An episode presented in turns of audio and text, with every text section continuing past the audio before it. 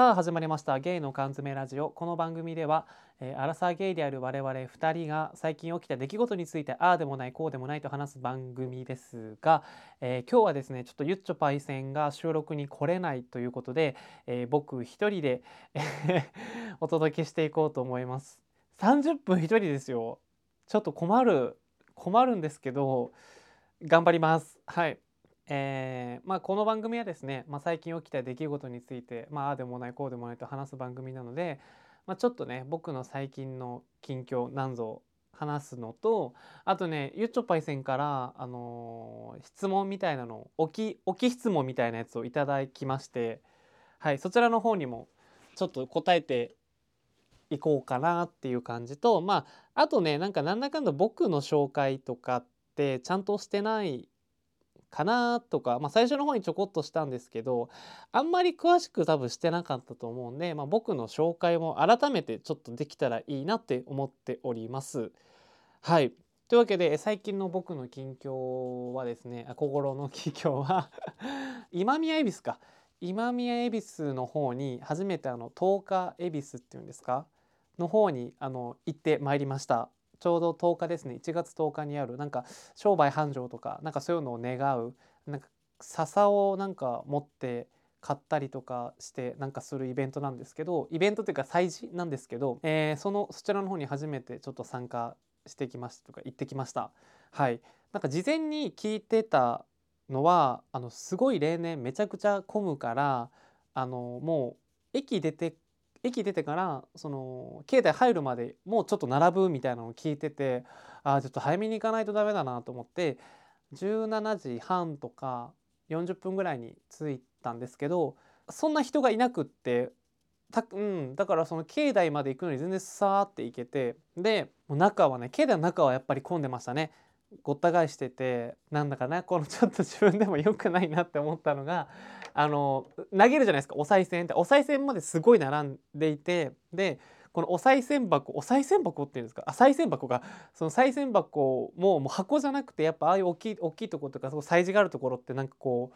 うもう境内の半分ぐらいがもうオールお賽銭箱みたいな感じじゃないですか。でもう本当にあのこんなとこに来てよくないなと思うんですけどまあちょっと見ちゃうよね。誰がいくらなんとなくこういくら 入ってんのかなとか。ちょっとね癒しいなと思いながらこうね絶対鼻の下伸びてたと思うんですけどマスクしてるからね見えてないけど。やっぱ1万円札とかめっちゃ入ってるんですよねああいう時って。すっごい。でもこれねあのー、聞いたことがあるんですけどその神様にそもそもお願い事っていうかをするわけじゃないですか。こうこうこうしてくださいとかこうなりなりたいなりますように今年はみたいな。なのに5円とか入れるのはちゃんちゃらおかしいよねみたいな話を一回聞いたことがあってって言ってる人がいてそうやって。まあ確かにルールは多分ないと思うんです。しかも5円5円玉も結局はね5円があるからとかねそういう理由で多分あの入れてると思うんです。でもあれ10円の人もいませんたまに。あれなんかあるんですか？10円みたいな。なんか。で僕はあの一応自分の中でなんとなく決めてるルールがあってあの小銭の中で一番と高価なものを入れる。その時持ってるね。財布の中に入ってる。一番高価なものを入れるっていうのは一応決めていてだから、まあ、100円が一番高いやつだと100円入れるし500円だと500円入れるみたいな感じで一応決めてはいるんですけどだからそのやっぱああいうとこだとね1万円札めっちゃ入ってましたもんね。1,000円札とか。僕もたまにねなんか1,000円札ぶち込む時とかあるんですけどすごいな、まあ、で結構多分会社の人たちとかが多かったから、まあ、そういうので高価なお金入れてる人たちも多分いるんでしょうけどでその後にこう笹なんかね笹だから初めてでその熊手っていうのは聞いたことあるじゃないですか。熊手を買うあれ鳥の市でしたっけ？あの東京とかってそうですよ。鳥の市みたいな感じでこうあの多分東海ビスみたいな感じで、えー、とちその最初に買ったちっちゃい熊手熊手をつえ今年買った熊手よりも来年はなんか大きい熊手を買わないといけないみたいななんかそういうやつはいって思はしてたんですけど笹っていうのは聞いたことがなかったのでなんかね笹はねそう笹のなんか笹になんか付属品をいっぱいつけてもらうんですよ。付属品というかなんかこう例えばあ宝船とか稲穂とかなんかそういう模したものをつけてもらううっていうのがなんかその行事みたいな感じであってでまあ笹で笹はタダなんですよ。だからそのオプションをつけてもらうのに1個2,000円とか3,000円とかするんですけどまあそれでだから笹を買もらってであのその福娘さんとか福娘っていうらしいんですけどそのなんか選ばれただ福男っているじゃないですか。毎年あれ西宮の恵比寿でしたっけ？あの走って1番取るやつ。あの人たちじゃなくってなんか選ばれたなんか女の子たちまあ可愛い子たちでしたね確かにあのマスクしててあの目元しか分かんなかったですけどまあ綺麗な感じの人たち多分選ばれた人たちがとなんかこう他の人たちなんか OB やったり OG やったりそのなんかいろんな人たちが売っていてでまあ一応一番近かったので福娘の方から、まあ、一応ね選ばれたってことは服があるってことですもんね。せっかく1年に1回らしいと思ってその福娘様福娘の人から笹をあの笹のオプションをつけてもらうんですけどあそんな感じなんやと思ってちょっと見てました。あのなんか思ってたのとちょっと違ったというかいやいいなんか別に悪い意味とかじゃなくてなんかオプションをつけてもらう。あでしかも結構1個2,000円とかするんです最低で多分2,000円からもう2,000円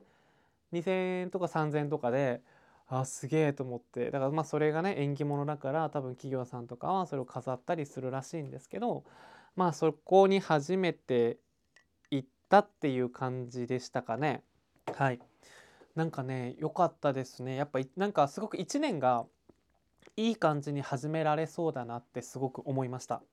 うん。もちろんね自分の地元の氏神様にも参拝は行ったんですけどなんか特別な1年になりそうだなっていう予感がちょっとしたしもちろんこのラジオのねもっともっといろんな人に聞いてもらえますようにっていうのもお願いできたし、うん、なんか1年のスタートとしてはすごくいいスタートを切れたんじゃないかなと思ったのとやっぱなんかねやっぱああいう場所に集まる人たちってまあ商売繁盛とかを願う人たちが結構多いと思うんですよね。だからねなんかすごいパワーを持った人たちが集う場所なんですよね多分もっと会社を大きくしたいとかもっとこういう仕事やりたいとかなんかそういうなんか情熱とか信念を持った人たちが集まる場所だから、まあ、それもパワーもらいましたねすごく。なんかだから運あ運気上がりそう。あだから今年で僕ねしかもその毎年あのダウンタウンデラックスでやってる占いあるじゃないですか。あのなんか2022年度の最強運勢トップ50みたいなやつ。あの星座と何型みたいなやつ。僕多分今年10何位とかだったんですよ。11位だったかな。多分。だから結構上の方なんですよ。だから50位50位ぐらいあったのかな？分かんないけどそう結構上位だったんであなんか今年いい年になるのかなってちょっと期待はしてます。でも僕の予想ではなんかちょっと嫌なこと起きそうだなと思ってたんですけどいやでもこれはもう僕本当ネガティブなんでマイナスなことを言っちゃうとマイナスなものがついてくるのでちょっとプラスに考えようかなと思って。そうだからなんか今年はいいスタートが切れそうだなっていう感じのスタートでした。最近はそんな感じでしたかね。で1週間って意外と何もない。だって1週間考えてください皆さん。そもそもだって僕らは芸能人でもないので毎日同じ仕事をして同じ時間に帰ってくるだけの繰り返しじゃないですか。日常がね。だ芸能人の方々って毎なんか毎回違う場所にね収録行ったりとかするから1週間でラジオでこうやってバーッと喋れるけど意外とね1週間っていや探せばいっぱいあるんですよトピックなんて。いっぱいあるけど大きいトピックなんてそんななくって僕なんて友達も全然いないので、まあ、土日は基本的に1人。だしそう僕ほんと友達がいなくってなんか結構あの断ち切っちゃうんですよね関係を。っていう癖があって昔から。だから、えー、と小学校上がって中学校。多分中学校高校に上がるじゃないですか次。だから高校上がった段階で多分小中の人たちとはもう絶縁してるんですよねほぼほぼ。切っちゃうんですよ関係環境が変わっちゃうと環境を切っちゃうっていう癖があってでうちの地元は小中はねこうエレベーター式じゃないけどこうまあ大体同じ人たちが行くから一緒にやっぱ高校からガラッとね人たちが変わるので、まあ、その段階で結構切っちゃったんですよね。そうだからもういなくってで、えー、大学大学に進んだ段階でだからでもね高校の人たちはいまだに実はちょっとつながってはいるんですけどいるんですけどまあ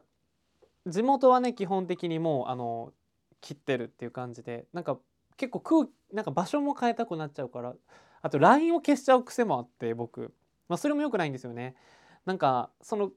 場所が変わっちゃうとなんか関係をガラッと変えちゃいたいなと思っちゃうからそう LINE を消しちゃうんですよ。だからもう多分34回消してて実は。でそれはでもねあの友達に怒られて一回消すなってそんなことで 最近言われてやっぱこう LINE でねつながってる人たちっていうのはどこかでまた道が一緒になるかもしれないし、まあ、そういう時に絶対人脈っていうのはあった方がいいからっていうことで、まあ、最近はねもう消してはないんですけどここ3年ぐらいだから本当地元に帰ってきてからは消してないけどもうそれまで結構な頻度で LINE を消していたのでってぐらいねなんか環境を変えたくなっちゃう癖があって。で今もちょっとその時期が来ててだから4年周期で結構それが来るんですよね自分の人生の中でなんか4年単位ぐらいで最近こう土地を変えたりとか、まあ、引っ越ししたりとかねあとお仕事変わったりとか結構そういう4年周期でいろいろあってオリンピックなんです僕基本的だから。オリンピックと同じ周期なんですよね僕の人生っていうのはほぼほぼ。でだからあの、まあ、今年がそのね4年目に入るのでまちょっとねなんか空気をガラッと変えたいなって思うんですけど毎年同じことをしてても面白くないじゃないですか。4年に1回のお祭りみたいな感じで。やってて面白くないからちょっと今年はね我慢しようかなって。だから前回前々前々回ぐらいに僕がちょっと1週間ぐらい家出してるみたいな話をしたと思うんですけどだからそれはちょっと兆しなんですよね。あの土地を変える兆しというか練習みたいなのが。赤ちゃんがたなんかハイハイして立つまでのあの練習みたいなハイハイしながらみたいなぐらいちょっと今こうちょっと練習っていうかもうあ土地を変えたくなるわーってなってたんですけど、まあ、一旦今そのマインドは一旦こう下がってるからまあ今の場所で頑張ろうと思うんですけどどうですか皆さん？割と多い多いってか変なのかな？すぐに変えたくなっちゃうんだよな。しなんかこうまあだから今思えばその地元の人たちとの関係を切っちゃったって言ったんですけどちょっと後悔してる。なんでかというとなんかやっぱり友達その地元の友達の方が長く一緒に入れるじゃないですか。ご飯食べたりしても。家が近いから。ただそれだけの理由なんですけど。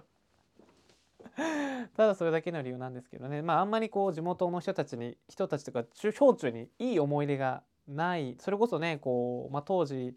やっぱもうちょっとねめめしかったというか声がすごく高かったので、まあ、今も高いですけど、まあ、もっともっと高かったし、まあ、ちょっとなよっとしてる部分もあったのでやっぱオカマとかねこうバカにされたというかいじめじゃないけど、まあ、そういう時期もあったのでなんかねやっぱりいい思い出がないんですよね小中ってもしかしたらゲイの人たちってうん多いんじゃないかなって勝手に思ってますその地元との距離感みたいなのがうまく測れなかったんですよね僕は。だから友達を、まあ、自分からあこんな人たちとは友達にならなくていいやって思って切っちゃったんですよね。だから高校も結構ねなんか不登校になったりとか、まあ、不登校って言っても、まあ、すぐにバレてあの 学校に行かされたんですけどま不登校ってもねなんかその時はそれ高校1年生の時はやっぱ馴染めなくて高校に全然あの最初の頃ね。でちょっとやっぱこう生きってるやつらにこう、まあ、身長も高いのでちょっとやっぱ目立つんですよね身長だけ見ると。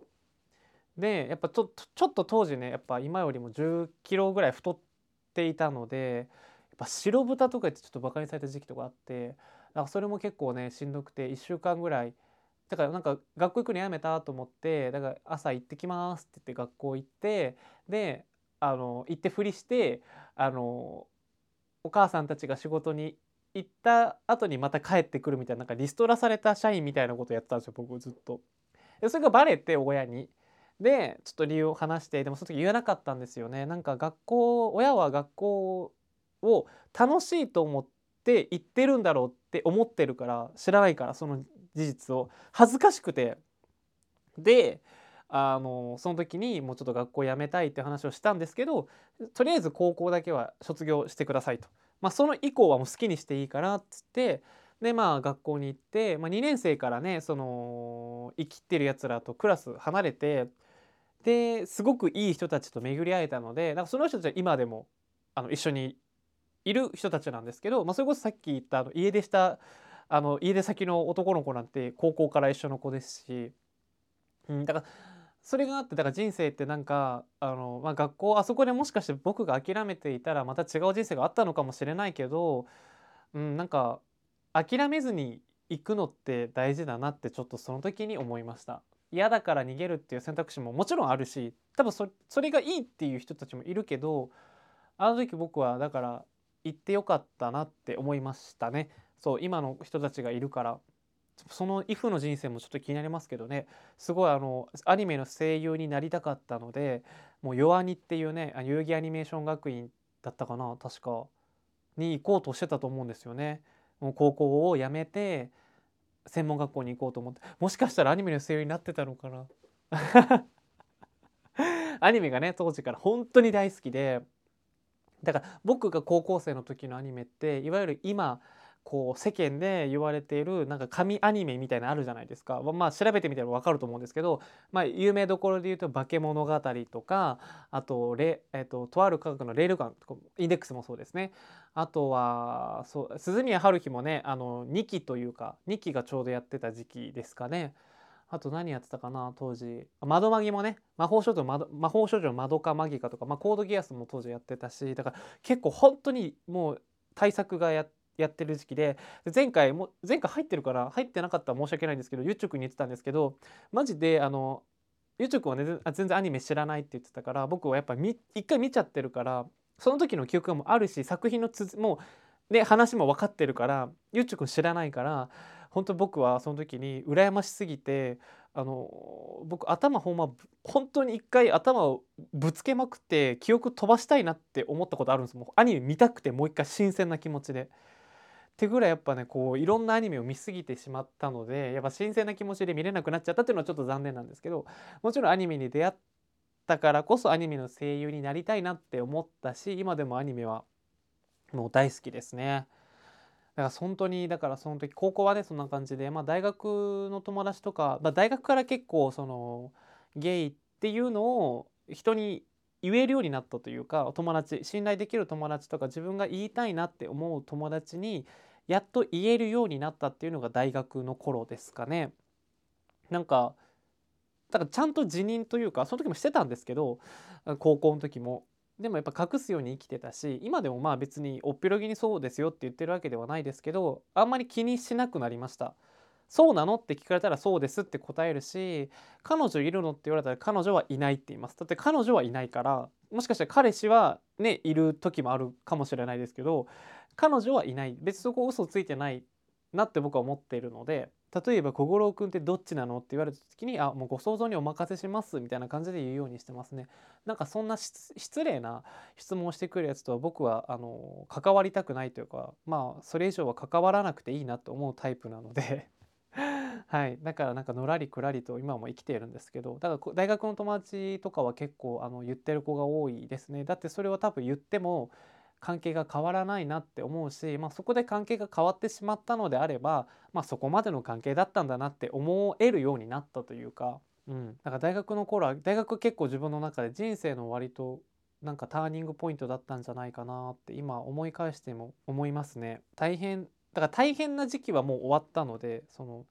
悩む時期みたいな自分がどっちなんだろうとかこれを伝えていいのかとか、まあ、当時僕もすごい高校生の頃とかってこれ病気なんじゃないかなとか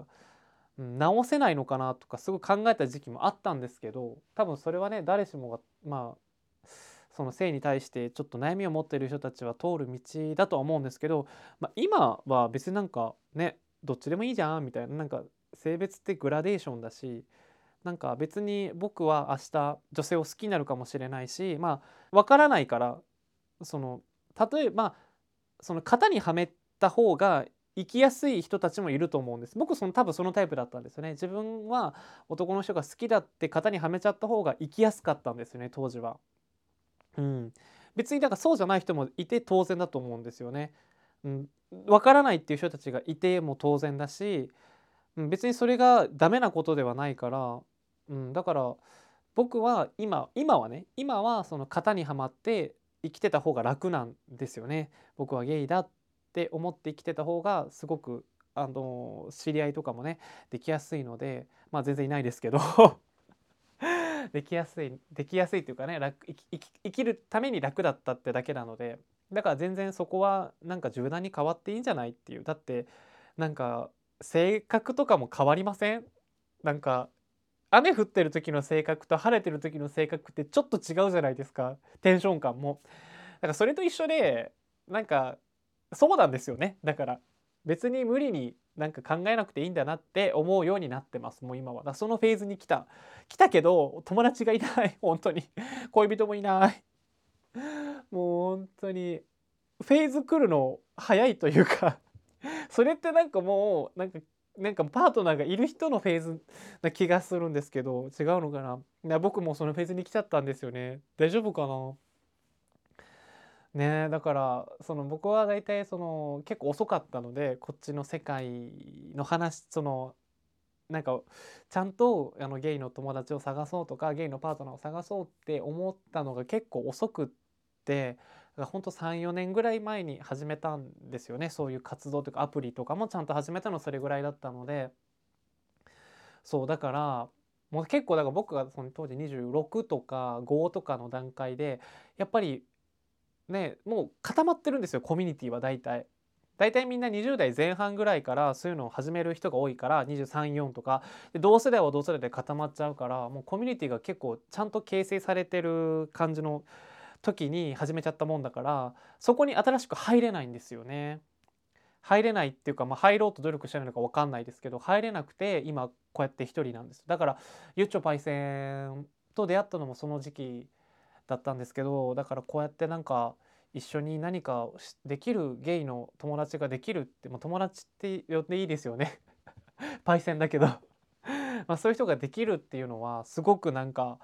うん、ありがたいなってって思います。うん、ななぜ僕がそもそもゲイの友達を作らなかったのかというとあの、まあ、僕はそのいわゆるノンケまあゲイじゃない人たち、まあ、男友達も女友達も含めてカミングアウトしてる人が結構いたのでなんか相談もすぐできたんですよね。今こういうので悩んでるとかこういう人がちょっと気になってるみたいな話を、まあ、カミングアウトしてる友達がいたから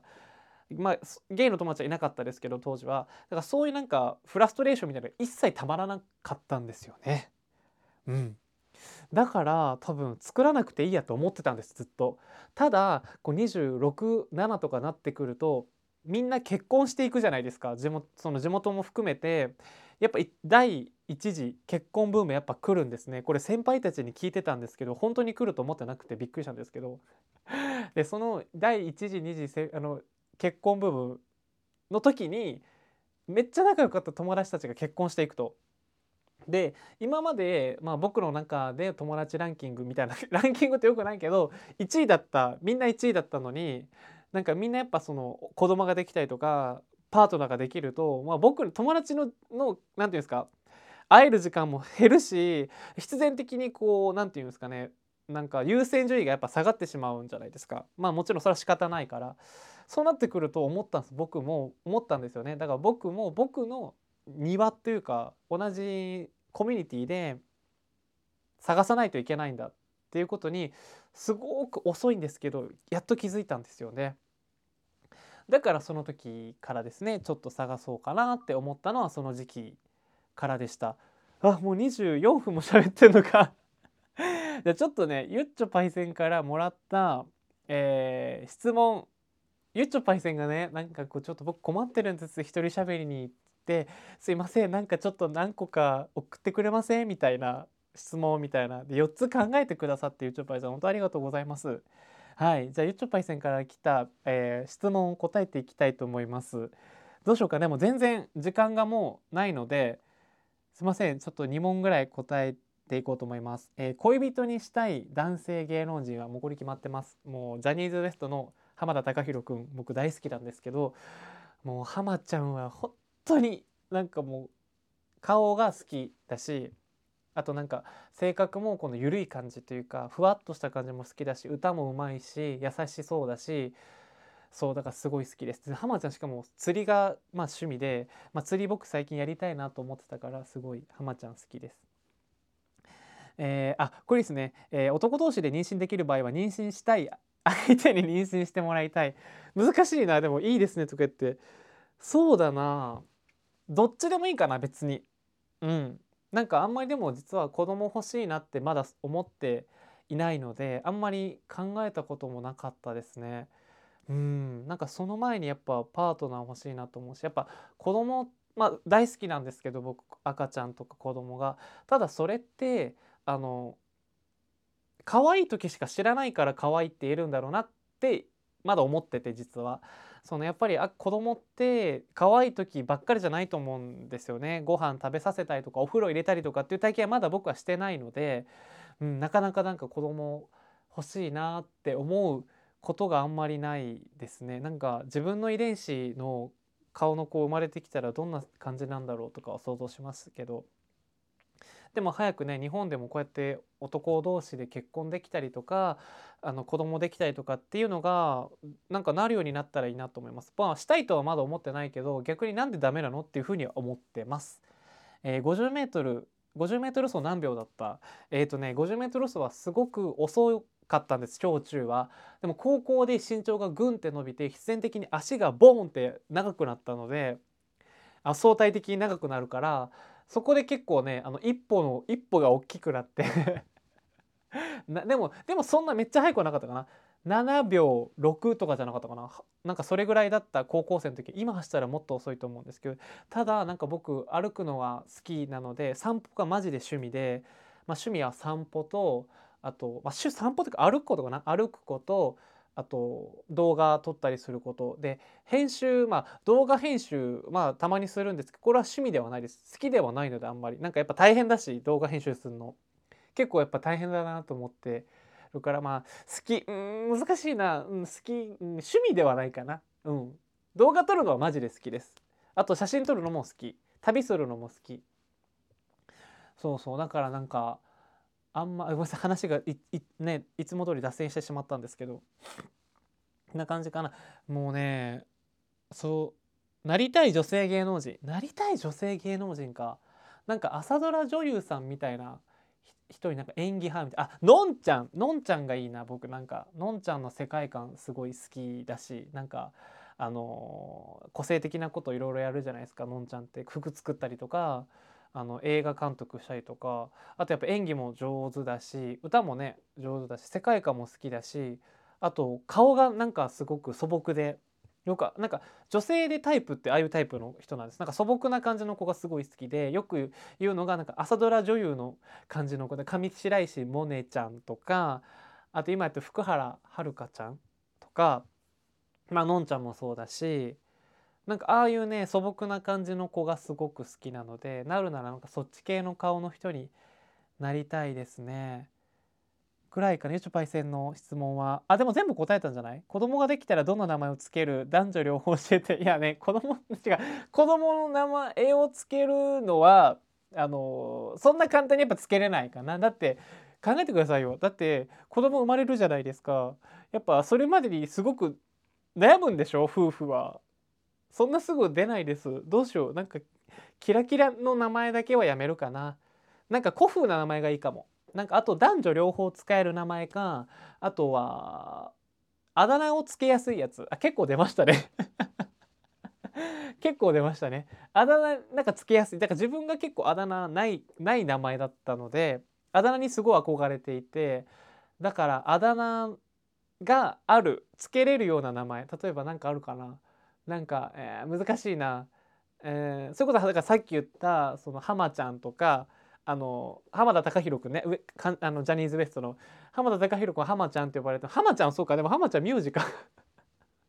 難しいな。なんかそんな感じかな。なんかあだ名あだ名になりやすい名前、つけやすい名前。でも今ってあだダメなんですよね、あだ名。学校でつけるの。ねすごい時代と思って、ちょっとニュース見てびっくりしたんですけど。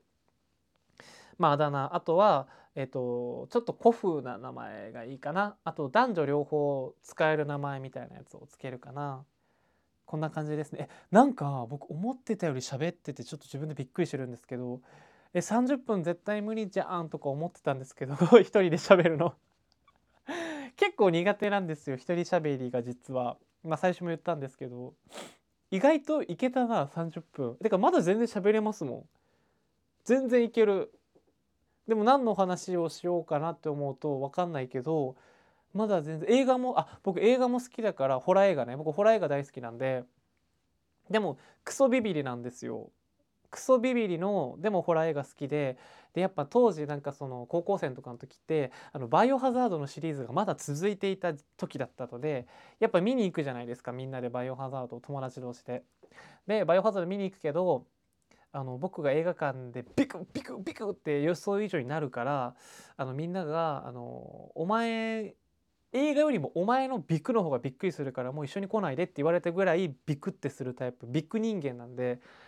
だから結構あの宅配の人とかピンポンとかも嫌だしあのびっくりしちゃうからあとウーバーイーツとかもあのピンポン鳴らすじゃないですか。鳴ら今はだからもう玄関に置いといてくださいっていうやつにやしてるからピンポンないけどああいうのもドキドキしちゃうんですよね。結構ドキドキしちゃうから苦手なんです。そういうのそっち系。でもホラー映画はなんか好きでなんでかっていうとホラー映画のとんでもない展開ってよくあるじゃないですか。なんかえお前が主人公だったのっていう展開もあるしなんかそういうなんかなんかばっか使ってんな。なそのそういうあのすごく広げた風呂敷をどうやって最後畳んで映画を終了していくのかなっていうのが気になっちゃって見ちゃうんですよねホラー映画は。うん、なんかもなんかびっくりっていうのは物語の展開がやっぱり普通の映画アクション映画とかともやっぱ全然違うし規定列なことが起きるっていうのがホラー映画のいいとこなんでだから日本あ和製ホラーもあの洋風洋ホラーももう両方とも大好きで結構でもただ映画館で見ることは一切しません。なぜかというと大きい音が苦手だから。大きい音本当に苦手なんですよ。で、まあ、映画館で当時アルバイトをしてたことがあったんですけど、まあ、その時に言われたのはなんかねいや本当か分かんないんですけどそのバイオハザード当時やってた時かな。なんかわざとやっぱり普通の映画よりもちょっと音量上が上がってるっていうのは噂で聞いたことがあって本当か分かんないけどその時その音量メーターなんて僕は見てなかったしっていうのを聞いたことがあってえだからかとだからあのホラー映画やる映画館はあの爆音上映をねたまにやるじゃないですか。あの映画館っていろんな映画館他の作品でも。なんか極小音量極小映画映画館みたいなやつを作ってほしい。本当に映画館好きだ映画好きだけどあのね映画のね音がでかすぎてね怖くて見れないんだよな、ま、他の普通の映画も含めてアクション映画も。だからあんまり映画館で実は映画見ないんですけどだから今はねこうサブスクに降りてきたやつを見るかあとはもう買うかねレンタルで買ったりして見るのが多いのでホラー映画とかもそうですね。まだねなんかホラー映画の紹介もやりたいですね。いっぱいあるんでなんか僕が怖かった映画みたいな紹介したいです。なんか本当にビビリビビリが紹介する映画のなんか評論みたいなやつもねなんかまた機会があればできたらなと思います。はい、えー、15回目ですね今日は。はい。15回目僕一人喋りいかがだったでしょうか？ちゃんと喋れたかな？そういつもこれ忘れるんですけどあの最初にあのチャンネル登録 チャンネル登録じゃなくて質問とかお願いしますと忘れちゃうんですけどね。もしよければあの皆さんあのツイッター概要欄に貼ってますのでツイッターあとは YouTube 貼ってますのでよければぜひぜひ覗いてみてください。ツイッターは僕とゆっちょくんがたまにつぶやいたりしてますのでもうリプはね基本的に返すようにしてますのであの覗いてみてください。はい、そこに Google のあの質問フォームも貼っておりますのであのそれもよければ叩いてください何でもいいですあの最近よあった出来事とか僕らに聞いてみたいことなんかをあの叩いてくれて送ってくれれば僕らあのすぐ紹介しますのではい